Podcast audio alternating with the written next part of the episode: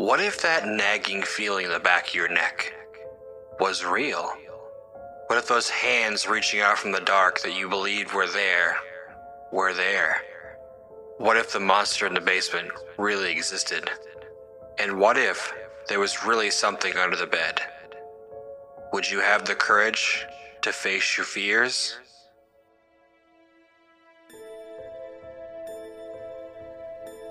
Hello, brave souls. I've got something a little different for you tonight. This is actually the story that started this channel in the first place. Uh, well, an older channel. this is the second version of the Fear channel that I've made, and uh, it's very it's, it's a story that's very important to me. So I hope you enjoy it. There's I have a couple parts to it, so if you guys enjoy this, maybe I'll post the other ones too. But uh, brace yourself for the lost generation. Welcome to season one of Fear. In this season, we follow a young man as he tries to uncover the pieces of his grandfather's past after he passes away. With every new clue, though, more questions come up. Follow Paul as he tries to unearth the truth in The Lost Generation. I just got the bad news. My grandfather had passed away last night from a heart attack. We had always worried this was going to happen because he was crippled with anxiety. My parents would never tell me why Grandpa always seemed so nervous, but it probably had to do with the time he served in the army. My mom told me the funeral was would be held in a week, and I could stay at my grandfather's house to save money. Money was pretty tight right now, and that was a nice thing not to have to worry about. My grandmother was still alive and could use the company. It took about six hours to get from Massachusetts, where I was currently studying to be a veterinarian, to northern New York, where my grandfather lived after his time in the service. I pulled up to the old Victorian looking house and remembered all the summers I had spent there as a child.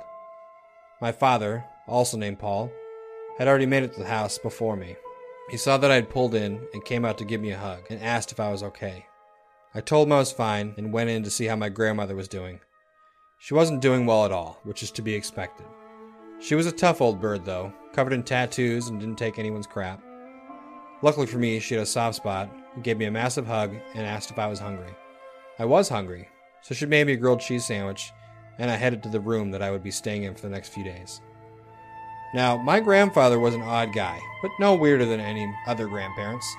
The only thing that I thought was odd was that he was always writing in his journal.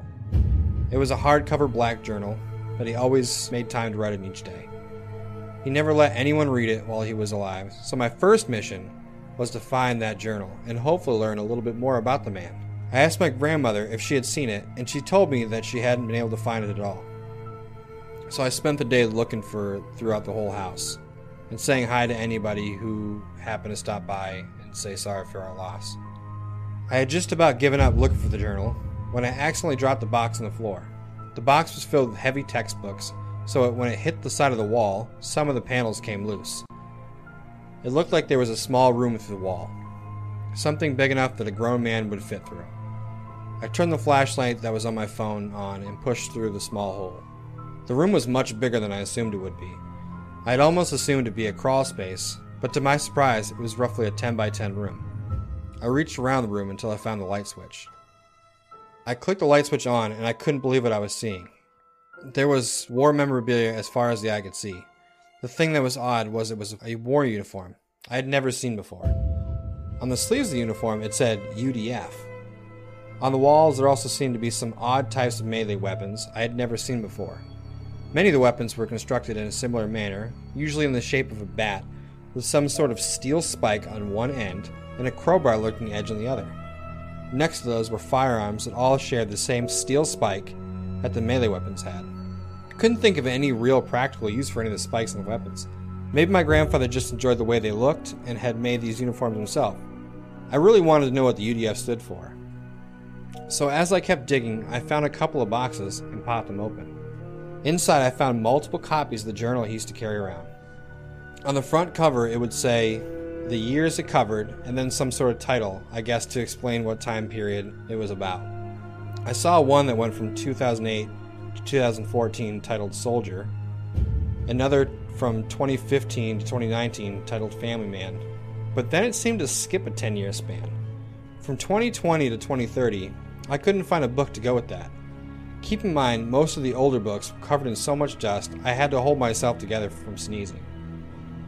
So I finally found a desk in the corner and noticed there was a book lying on the table. It was the book I was looking for. It read 2020 to 2030 The Lost Generation. This seemed really odd because all the other titles were really upbeat and positive, while this one seemed depressing and the book was visibly beaten up in compared to the other books. This one also seemed to be used most as well. There were tons of notes in the margins, which I could barely understand. My grandfather had been an accountant, and didn't make much sense that he had all this military attire. He used to say the army was the best thing he ever did, but he pretty much never used firearms afterwards, and can completely change his career field after the military, going from law enforcement to accounting. Nothing in the room made sense, so I was hoping this book might have some of my answers. The book says on the front page, All must be forgotten in order to ensure the future. I heard the sound of footsteps coming up the stairs and headed their way to this room. I got up quick and got up to the room and covered it back up with a panel. Luckily, there was a spare room and I would be able to come back later. I spent the rest of the evening listening to the stories of my grandfather. These were stories I had never heard before. To me, he was just this timid old man that never really spoke much. But to everybody else, he was almost like a hero. So by the end of the night, I finally got the courage to ask my father about 2020 to 2030. From those years, he would have gone from the age of 5 to 15. He looked at me harshly and asked why I, w- I wanted to know about it. I told him it was because he never talked about it, and I wanted to know more about him and my grandfather. He told me his father was a very private man, like his father before. He said he had a really hard time remembering what happened during that time, and he could tell he was kind of irritated he couldn't remember. I told him that it wasn't a big deal, and I dropped the conversation completely. I waited for everybody to head to bed and went back up to the room again. I used my pocket knife to carefully open the panel up again without waking anyone up. I then made my way back over to the desk and grabbed the journal. Upon better inspection, I noticed that it seemed to have some kind of dried brown stains on it. I wasn't sure if this was dirt or something else. All I know is that the message on the front page was oddly cryptic, and I needed to know more about this lost generation. I flipped to the first page and it was dated September 9th, 2020. Happy birthday to me! It's 2020 and now I'm 31 years old. It's been seven months since this pandemic started and I'm starting to get stir crazy. Feels like the days just go on and on without any end. The worst part is I'm still stuck going to work while everyone else is working from home.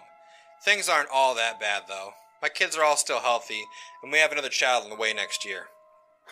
Things are looking up and hopefully everything will blow over soon. September 10th, 2020. One more day and it's the weekend. Can't wait to play some video games with my son this weekend and just not have to go to work for a few days. I need to try and write a few scripts this weekend and get some videos up. Probably won't write much for the next few days, but I'll try and give it a shot. September 12th, 2020. Figured I would put this in here, but the news has been showing up some weird stuff going on in the major cities. I mean, these riots have been happening for a few months now, and that's bad, but the stuff they're saying people are doing to each other is freaking crazy. The worst part is the YouTube videos I'm seeing covering this stuff are either remarkably edited or something absolutely awful is happening in the cities. I watched a protester rip the throat out of a police officer with his teeth. I think I'm gonna go to the store and pick up some supplies. Might need to go pick up another rifle and some ammo as well, just to be safe. Hopefully, this will all blow over and I'll just be out a couple hundred bucks. September 13, 2020. So I went to Walmart yesterday to pick up some supplies, and it was a complete cluster there. Everyone was as worked up as I was, and there was no ammo left to pick up. The food was pretty low too, but I picked up as much as I could and went back home. While I was out though, I saw a few people, and it looked like they were fighting in the parking lot. I got the hell out of there as quick as I could and went to the Home Depot. I grabbed some boards and bars, just in case I needed to barricade the house. I've read too many post apocalyptic stories to not try and get ready for just in case. Hopefully, I'm overreacting like everyone else is. September 14th, 2020. I'm starting to think I'm not overreacting. Rachel showed me a news article today saying that they think the virus has turned extremely fatal. Almost everyone that has contacted has started dropping dead. The hospitals are overflowing, and local authorities are telling everyone to stay in their houses and not let anyone in no matter what. I took this as a good time to put the boards up and bars in the windows in the basement. I don't usually get worked up like this, but this is the worst I've seen it in a long time. Rachel and I are going to try to keep the kids as calm as we can uh, because it seems like they're starting to notice something is off. I'm going to finish up with the repairs and then try and get some sleep. Probably gonna avoid video games for a while just so I can focus on task. September 15th, 2020. I'm so glad I decided to board up the house last night because we had some people try to break in and rob us. It was around 3 a.m. and three guys tried to kick the door in. The boards held, and the craziest part was the cops drove by, saw that they were beating the house, and just opened fire on them. I'm so lucky that we all sleep on the second floor because otherwise they probably would have killed us all. I tried to call the police to report what had happened, but couldn't get through. I then checked online to see if maybe the phone lines were down at the police station, but I couldn't find anything, so I kept the kids from going near the windows. I've got to figure out what to do with these bodies. September 16th, 2020. I ended up using a ladder to go down to the second floor from the first to try and move the bodies. At this point, the bodies were starting to smell pretty ripe, and I didn't want anyone to get sick. So I covered myself in every kind of PPE I could find and carefully climbed down the ladder. Luckily, these guys were all pretty small, so it wasn't too bad to get them out of eyeshot of the kids. I still couldn't believe that the cops just had just shot these guys and left them here without stopping. I almost doubt they're even cops at all. I tried calling the cops one more time, but still couldn't get through. The reports in the news and social media all stated that it was almost a full blown war at this point in major cities. Anyone that was in the cities was told to shelter in place and stay off the damn streets. We started seeing the word zombie come up more and more, and don't get me wrong, I love a good zombie book, but there was no way these reports could be true. This has to just be the worst riot in history, right? This has been Fear. Come back next week to find out what happens on The Lost Generation.